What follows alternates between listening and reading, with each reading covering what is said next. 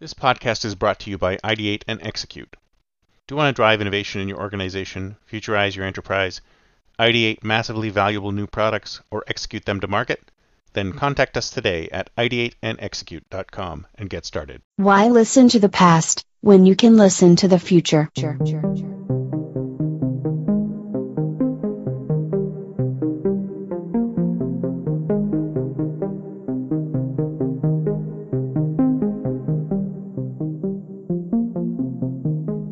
Welcome to the Think Future podcast, broadcasting from deep in the heart of Silicon Valley, California. We focus on innovation, startups, and the future, not necessarily those and not necessarily in that order. Here's your host.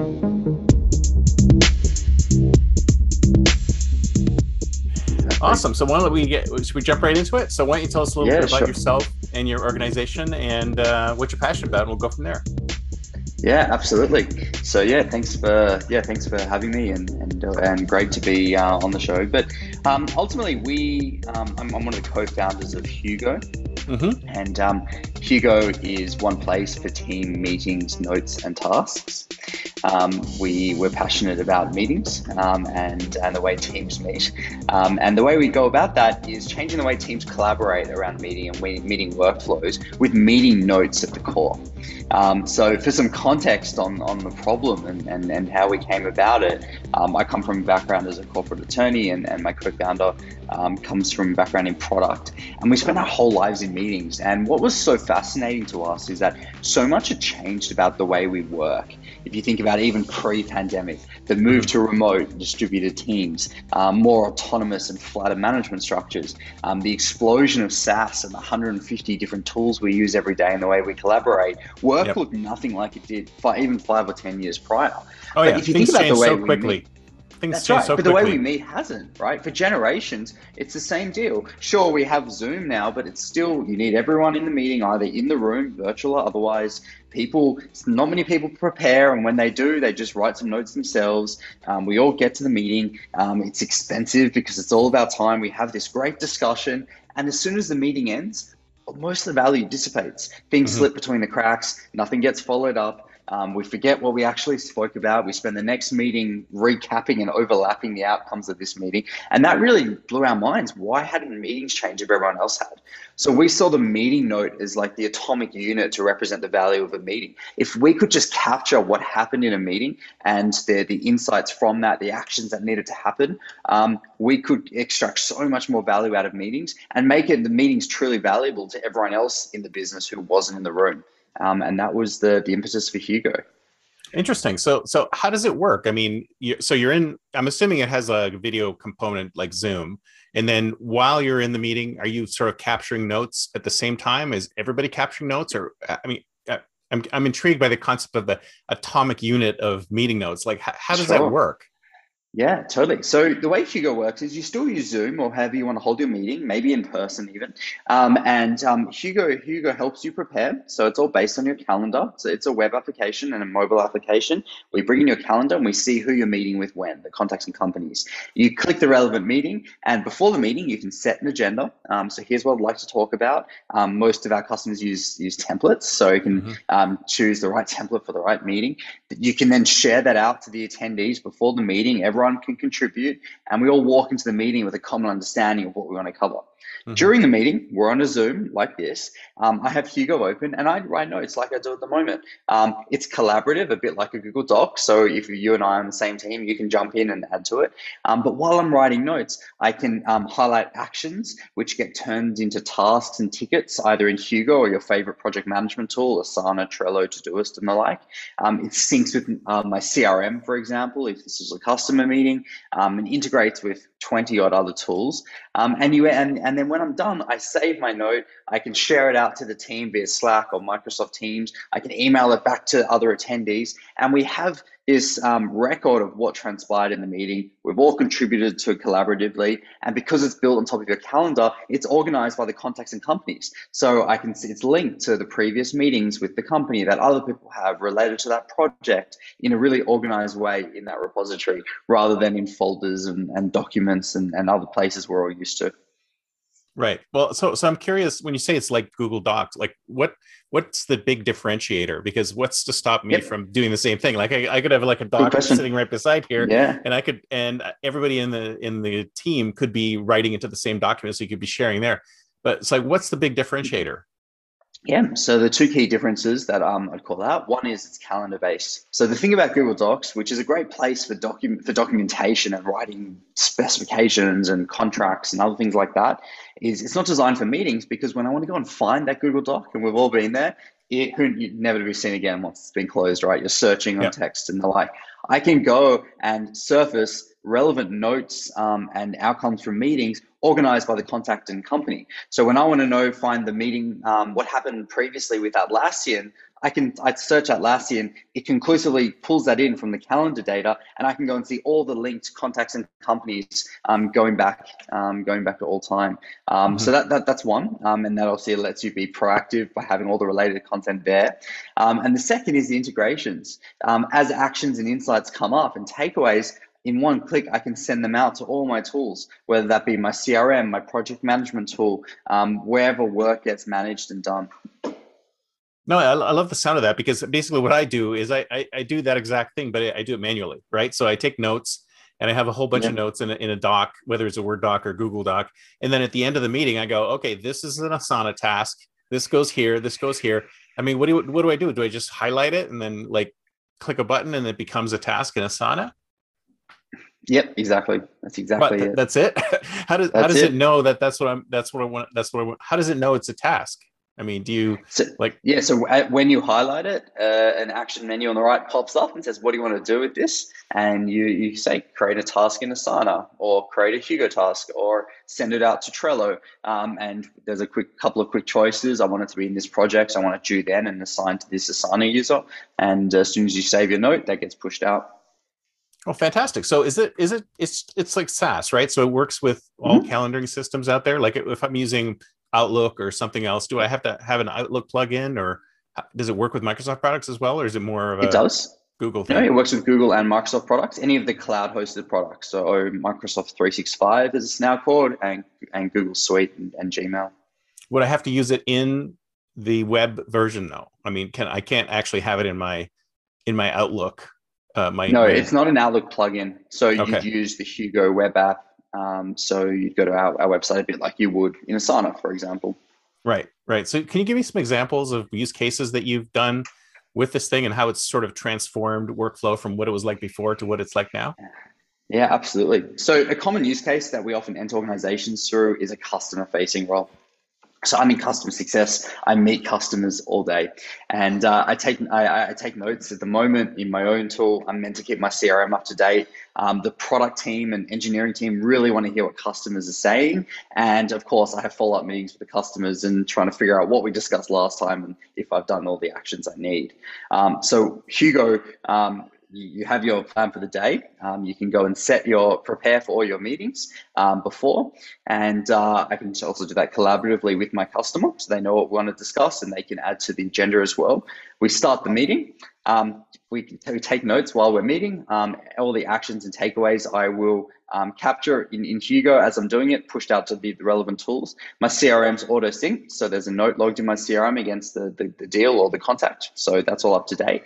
I save my note when I'm finished. I might have an internal and external version of it. So a note goes back to the customer saying, here's what we discussed, here's what you're going to do, here's what I'm going to do. The internal version may have a slightly more honest account of what happened. Um, and uh, and when I save my note, I have my Slack integration set up, so it shares that out to the relevant Slack channel, so the product org and other people in the business um, get that feed of insights from the front line. Um, and next time we meet, um, when I'm preparing my next for my next meeting, the related notes features pulled up the last meeting and said, "Here's what you discussed last time. Here's what everyone said they would do." Um, and here's the status of all those items, um, along with reminders and follow ups and that, which Hugo triggers in between the meeting, of course, to make sure it's actually done before the next meeting starts. Right, right. Well, I love the sound of this because this is pretty much exactly what I do. Like, I, I take notes in here and then I, I, go, okay, this is a task, this is a to do item, this is this, this is this. Then I transcribe it over into the, the other thing, whether it's, you know, paper or or online. So it sounds it sounds like exactly like the way I do things. Like, how did how did you come up with this? Like, where did you get the concept from? Yeah. So we actually started, I mean, I spoke earlier about the problem space and why we were interested in solving for this problem, but we actually went about solving in a different way to start. Um, we, we thought the problem was around meeting preparation, um, but a different sort of part of meeting preparation. And we had a mobile app that was focused on that and um, it was growing quite slowly. And we were trying to get our heads around what the problem was and, and, and how to achieve product market fit and what the opportunity was there. And um, my co-founder Josh and I spent a lot of the time out of the office talking to customers and, and trying to do that research and understand that. And we found a big disconnect formed between what we knew in the meetings we were having and the value to the rest of the business. We had a team of eight at the time.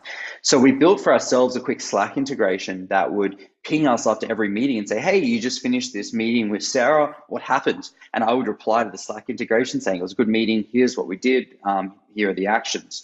Um, and then we used Trello at the time um, for managing tasks. So we added on a Trello integration instead of having bullet point actions. I'd create Trello tasks straight from nice. that. Nice. And, and we saw the organization transformed overnight. It was like we took the whole company to every meeting because everyone was across the insights. And mm-hmm. uh, as we were talking to customers about the product at the time, in the same space but solving something different, um, they were more excited about how we were working as an organization than the product we were selling. Um, so nice. Hugo became Hugo, as we say, and and and then that was the yeah that was the the um, how Hugo was born. I love it. So so you pivoted basically. You you you you took yeah. the like the one piece of your of the the software that you had, and you you you took it to your customers, and your customers sort of drove you to pivot it in a different way. So it wasn't quite exactly. like design thinking, but you kind of you did kind of sort of throw it out there and let them let them play with it, right? Exactly. I mean, we solved a problem for ourselves, which, as the textbook says, is, is one of the best ways to build a business and build a yeah. product. That's um, the first and, thing you do. Uh, yeah. Yeah, that's right. So, exactly right. Excellent. So, I want to talk a bit about your startup journey because, I mean, how big did you say you were? You said you were eight at one point. Are you, are you bigger yeah, now? now we're at 15. Wow. Very nice. Very nice. So, when you very first started, like, what made you decide to do this? I mean, you said you were an attorney. So, I was like, uh, if I was a lawyer, I like, hey, that's pretty lucrative. Maybe I shouldn't do a startup. Like, why would. I want the entrepreneur life? You know, it's like you know, a hundred hour day, a hundred hour weeks, and blah blah blah. So it's a lot of work, right? So what what, yeah. what made you decide to sort of pivot your life into into yeah. being an entrepreneur? Good question. The grass is always greener. There's definitely days I dream about having a, a job with a normal salary and not have to worry on vacation.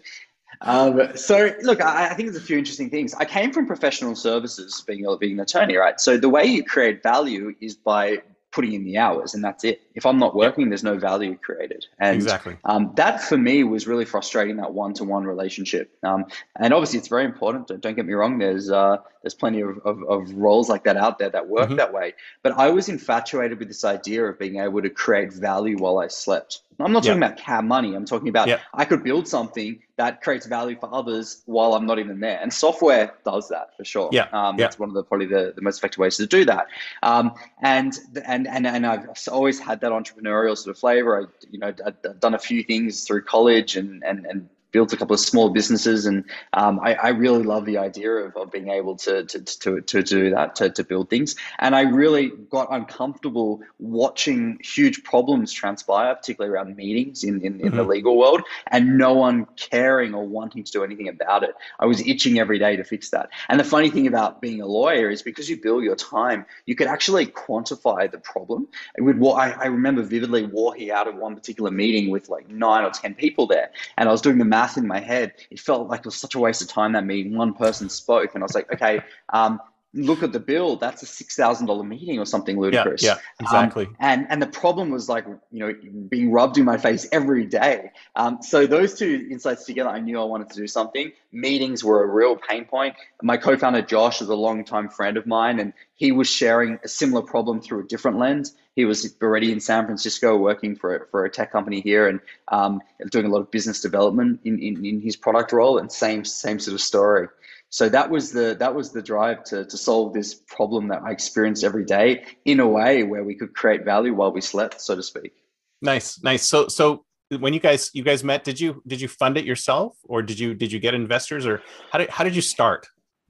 Yeah, so in the early days, um, yeah, friends and family um, mm-hmm. funding to, to, to help get uh, make a first few hires, and then we and then we raised money um, from some investors in the Bay Area did you like so and how did you do that i mean did you did you just like did you do pitches to vcs or did you just like poll your friends and family or people who who knew or i mean how did you get to the that next level of investment to take you over the top yeah. So the first stage, the friends and family, it, it's more obviously person driven. So we're saying, look, this is a problem we care a lot about. We've done a fair bit of work, and um, we, you know, we, we're willing to take the take the jump and go all in on this. And this is why we think it's a big opportunity. Um, and we might be wrong about how to solve it, but we're not wrong about the problem, and we're not wrong about us being the right people to solve it. And that mm-hmm. helps to a point of, of investment. Um, and then once we show some, um, uh, uh, for when we raised our seed round, um, which is like institutional from from big funds um, or uh, big VCs here we at that point it was a case of showing some traction. So just you know external validation that it is a real problem and people like our solution. But again um, our ability to execute because the vcs know that it's not going to end up the way we started. So are we the right team solving the right problem? And does it look like we're onto something interesting? Um, and at that point it's a bit more metrics driven but it's not huge revenue numbers and huge growth numbers. It's a this is a real problem um, for real people Mm-hmm. And when you did your MVP, was it was it like an actual working product that you got out the door, or did you do some more testing it with like like suboptimal products? Yeah, it, it was a working product, but definitely suboptimal. Um, mm-hmm. So, especially because we've had that pivot early on, we were sort of, you know, time wise, we'd spent time and money, but we had to move, go backwards and almost start from scratch from a, from a product development standpoint. Um, so, it was a basic web app. We had only a couple of integrations um, to, to solve for a few, for, for uh, first few customers. 10 was a magic number in our head. If we can just get to 10 customers, you get real value from Hugo, use it all the time, and would tell their story. We could show something. Um, yeah. But by the time we raised our seed round, we're in the thousands of, of customers already. Um, and it, it, what's really great about, as you know, building you know software in 2021, you obviously need the skill and, and people on board, but it's cheaper and easier than it's ever been before. Um, oh yeah, you know the, absolutely. The, the AWS world, and um, we use Webflow and a few other CMSs for the front end side of things, and um, open APIs, and it, it, it, it's a, it's it's a lot easier to get to that point than it ever has been. So it wasn't a huge hurdle to have something that was working, but still, you know, a, li- a little bit unpolished. Yeah. So you're still a web app then, and you'll always be a web app, or are you are you planning on doing mobile versions as well? Sorry, we do have an iOS app as well, um, okay. Android coming soon, and we will go down the desktop path as well, more for offline note taking and those sorts of um, those sorts of use cases. Um, but we started as as a web app. So, so can you tell me about like the your click moment, like the moment you like realize, wow, this is going to be a big success. Like, like when did that happen? Yeah, and we're not. The, I mean, the big success. You might not be. You might not feel like you're there yet, but you're already yeah. on your way. If you got thousands of customers now, there, yeah. there, there must have been a moment between, oh my god, I don't think this is going to work. To yeah, yes, totally. it's happening. Like, can you describe that moment?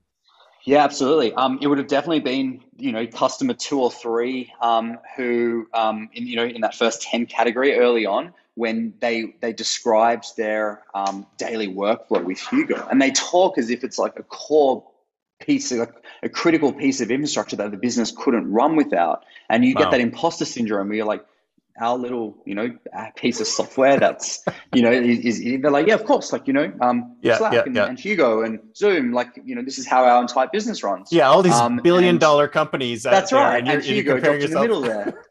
exactly. Um, so that for me, yeah, the penny definitely dropped, and I was like, wow, maybe we we are going to build something big. Um, and I think we're very lucky in that we're working on a problem. There's a there's two sides of the coin, but we're working on a problem that's well understood. It's very easy to exacerbate the pain point. Um, all I have to do is start chatting about meetings, and just like you did earlier, everyone yeah. nods along and gets it. Um, so we do, we had, didn't have to focus on that so heavily. Um, that was well accepted. We focus on the solution um, first, and and and that's where the most of the effort is. And a lot of products obviously have to do both effectively because people don't know they have a problem.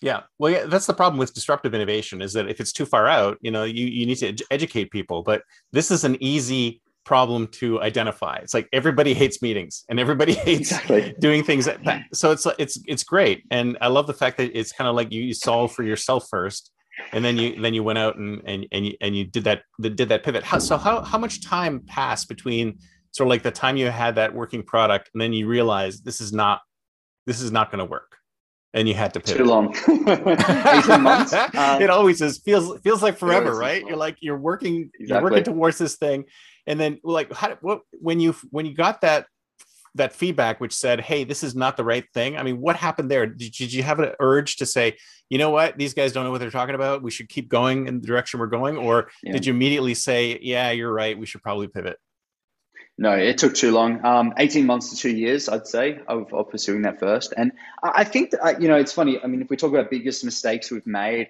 I think one of the toughest, the, the biggest mistakes we've made is leaving distribution too late. Um, the old school of thought, you know, you, you build a great product and, and they will come. The Paul Graham famous quote from a long time ago um, mm-hmm. definitely doesn't hold true. And what I said earlier about lower entry barriers and never having been easier to build software um, has meant that the challenge in many cases now is go to market not actual yeah. product development. No, I mean, absolutely. I, I totally agree right. with that. That's not that's not and, the problem and, anymore.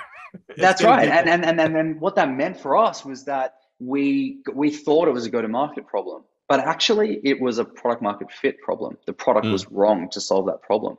Um, so that's why we waited too long. Whereas if we'd focused on go to market and distribution first, if I'd gone out with a PowerPoint presentation and tried to sell to 100 customers and realized that no one wanted to pay for this product that didn't exist, we would have realized that before we'd written a line of code potentially.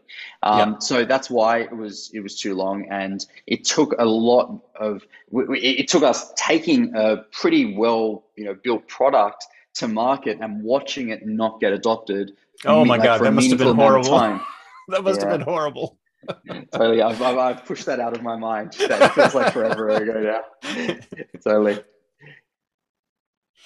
Fantastic. So, so, but, but, so that was like you said, it was eighteen months, and then, and then you sort of pivoted. And how long did it take you to pivot?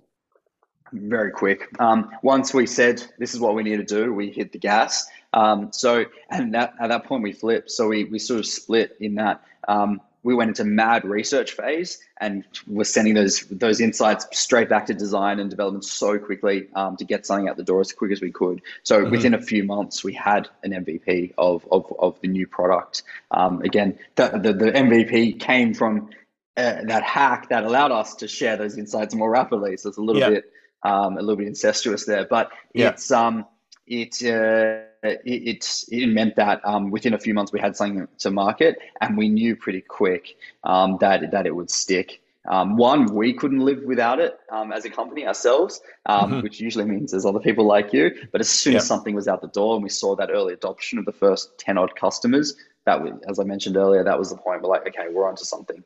Yeah. So there was a, like the first period, there was a struggle to meet the fit, and then oh, yeah. and then as soon as you pivoted, it's like immediately got snapped up.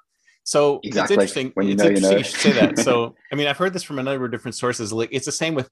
It's like on the one hand, people say, "Oh, you got to persist, persist, persist," and then eventually yeah. you'll succeed. But in other time, other cases, you you actually see those kind of sort of pivots and immediate immediate success. So I mean, it sounds like you should have pivoted earlier, right? Yeah. Yep. Yep. so I, if, you know what? I've asked that question of advisors, yeah. investors, anyone that I respect so many times. I don't have an answer, and it, I have that problem to this day um, with the grow marketing experiment. Should we be, you know, have grit and stick with it and persist, or should we cut our losses and move on? And I, I, I would love to know. I don't think there's a good answer to that in, no, in general. I think they're two opposing forces um, yeah. that you have to, you have to balance. Um, but you know, in, in general, um, I, I, think there's there's a, there's a couple of ways to look at it. it yeah, it's usual in it. Like if you're innovating, obviously people don't know what they want before you put something before them. But if mm-hmm. you have something that demonstrates the value and they can engage with, and there's no adoption, well, that has to say something. So, you know, like Airbnb, for example, when I first heard about, like, you know, if you, well, sorry, all the all the people that tell the story when they first started pitching, people thought it was ridiculous, right? Who's yeah. going to want randoms in their living room and, and, and who are going to pay them to, to sleep in their living room? Exactly. Um, fair enough. But we now have a platform, you know, they then had the platform, they were signing up, um, uh, homes themselves, and you could go to this site and you could book homes to stay. The most mm-hmm. basic MVP, and they would be on the phone, you know, hooking it all up. Um, yeah. They had a whole lot of people signing up to, to use it, and I think that's the key. That's the key difference. If they didn't persist before that, they would they would have uh, you know been in trouble, made the wrong call. But at that point afterwards, there's some proof of traction. There's real people that show value. Yeah. So I don't know that, the answer, but I think and then the, distinction. Well, but that's the thing. It's kind of like you're it's you're backward looking now. It's like, well, if if I had if I knew what I know now, then I would have just done that MVP, that first MVP, and not yeah. spent the 18 months. But if you didn't spend the 18 months, you never That's would have right. gone to the point exactly. where yeah. you would have had this. So it's good. That's that how I rationalize it to myself, and I feel like I've wasted half my life with every mistake we made. But it's it's well, true. It's true. Yeah. But it just it basically just leads to the point that your MVP really does have to be the minimum, like absolute minimum viable product, right? I mean, because there's yep. so many. I mean, I got caught in the same trap. I had a startup uh, maybe about 10 years ago where we did the exact same thing where you know, we got the thing, we, we had an MVP, and my co founders didn't want to launch it because it didn't have this feature, this feature, this feature, this feature. And it's like, we don't even know if anybody wants to buy this thing. Yeah. You know, let's yeah. get let's get yeah. the absolute minimum Something. out the door. And then, you know, when we get some feedback, they might just say, you know, this is we need something completely different. And it sounds like that's what happened to you guys as well.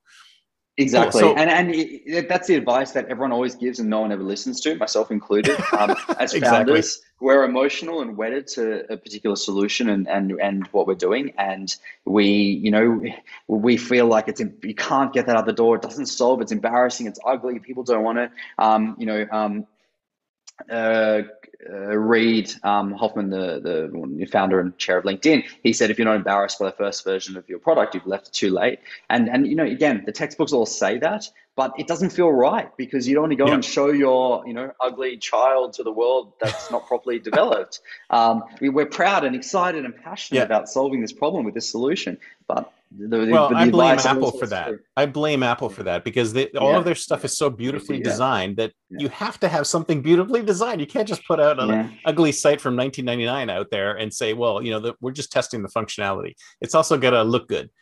But anyway, but that's a, that's a, that's another story. Um, so I wanted to ask you a bit about your your your go to market market strategy and your your marketing. Like, how did you how did you get those customers? I know you were looking for those 10 mm-hmm. core customers how did you like market yourself beyond that? I mean, how did you how did you yeah. grow the business? Totally. Um, so today, most of our acquisitions organic. Um, it's it's content driven. We don't uh, we don't spend much money on paid or, or other channels like that. Um, and that's the sort of one. Category. Did you in the past though? Uh, did you did you no, in the past no, sort of kickstart? We didn't.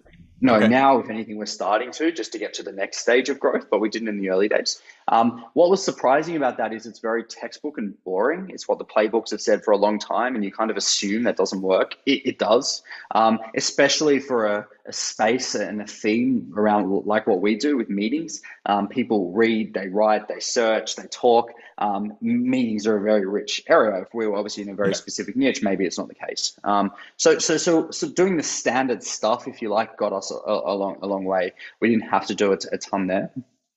Um, I think um, virality and, and referral and, and, those sorts of things um, has been interesting because, in one sense, um, it, it, takes critical mass before enough people talk about your product to, to actually drive meaningful acquisition. If you have 100 people using your product, um, even if they love it every day, how often are you at a party where you talk about pre-pandemic where you spoke about Zoom, right? Yeah. It's just not what yeah. I do. If you're talking about the challenges in, you know, meeting people, sure, or come up, but that might happen in six months' time for the first time for you. So yeah. the critical mass snowball effect of referral takes a long, long time. Um, and again, people can love your product, but it doesn't drive referral traffic that way. Mm-hmm. We've all, another key driver for us is trying to think about growth in the way we build product. So product-led growth. Meetings are inherently viral. People are meeting others all day. Um, yeah. How do we leverage that. And, and we do that at the moment predominantly through sharing. Um, I mentioned earlier some of the workflows where I can say, before we meet, here's the agenda, what should we cover? And you're like, oh, that's really cool. What is this Hugo thing? So that so so building that into the product was was a helpful kickstart early on for for, for that natural um, growth.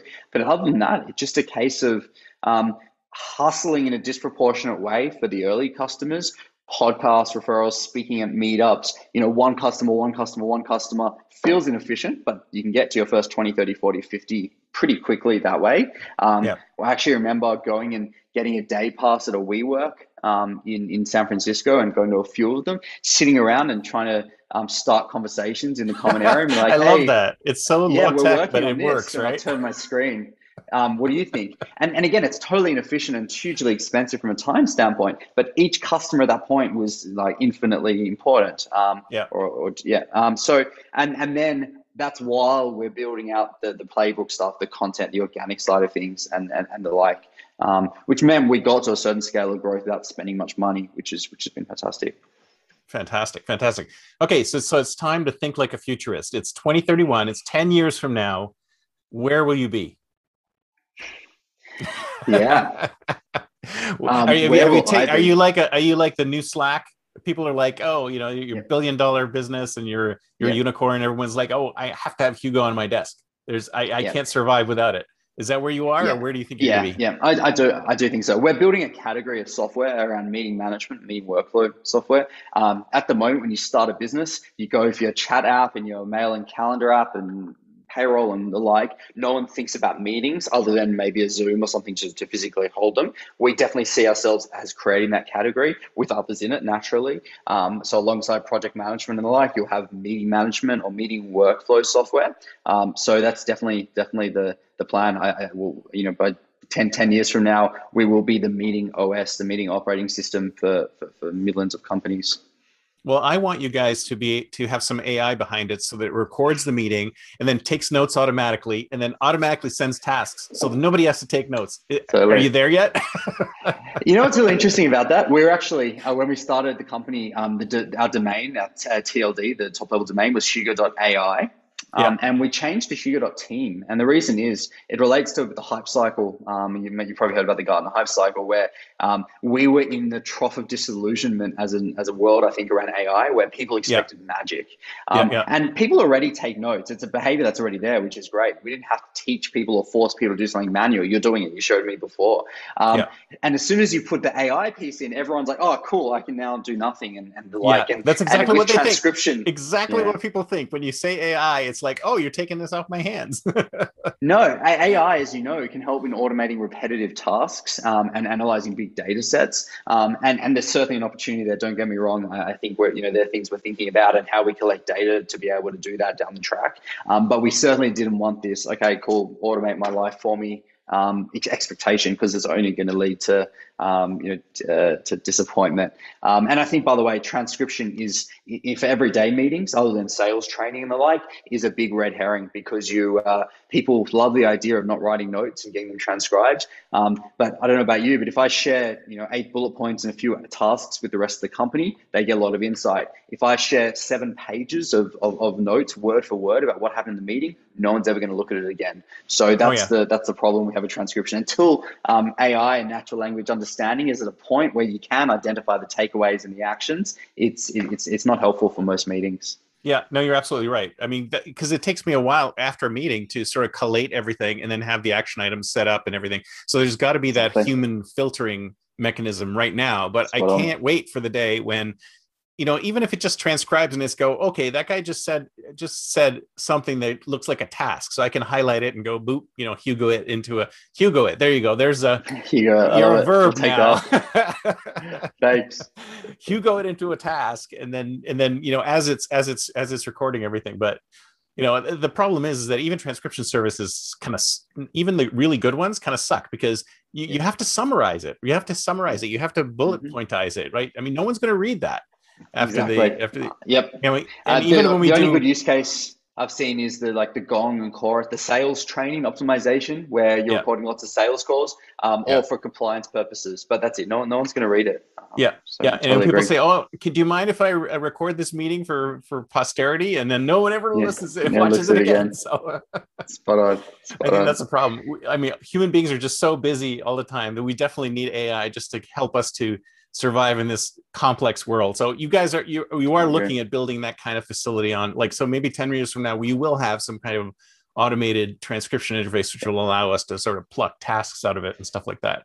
Is that totally possible? Yep, yep, yep, yep. We're definitely thinking about that way. And the cool thing is, I think the way the world's going is those sorts of technologies are becoming commoditized. When we started Hugo with the first product, it was actually very AI centric, and we had to build natural language processing and summarization services ourselves. We had PhDs working on it. Now wow. there's an AWS and Google API that does that um, to obviously a much better level. So I, I think those sorts of features um, and functionality won't even be that proprietary. Of course, we have that. Just like, yeah. of course, it's hosted in the cloud and scales that way. Um, so I, I, t- I totally think we'll, we will certainly be there before 10 years from now. I love it. I love it. Well, thank you so much. This has been great. So if somebody wants to get in touch with you, what's the best way? Yeah, so you can check out Hugo at hugo, H-U-G-O dot team, T-E-A-M. Um, you can find me on Twitter at Darren Chait um, and or, or on LinkedIn and feel free to reach out. I'd love to continue the conversation.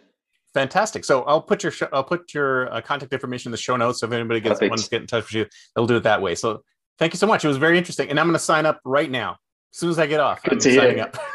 Good to hear. Thanks for having thank me. Thank you so much. Talk to you soon. Bye-bye. Bye.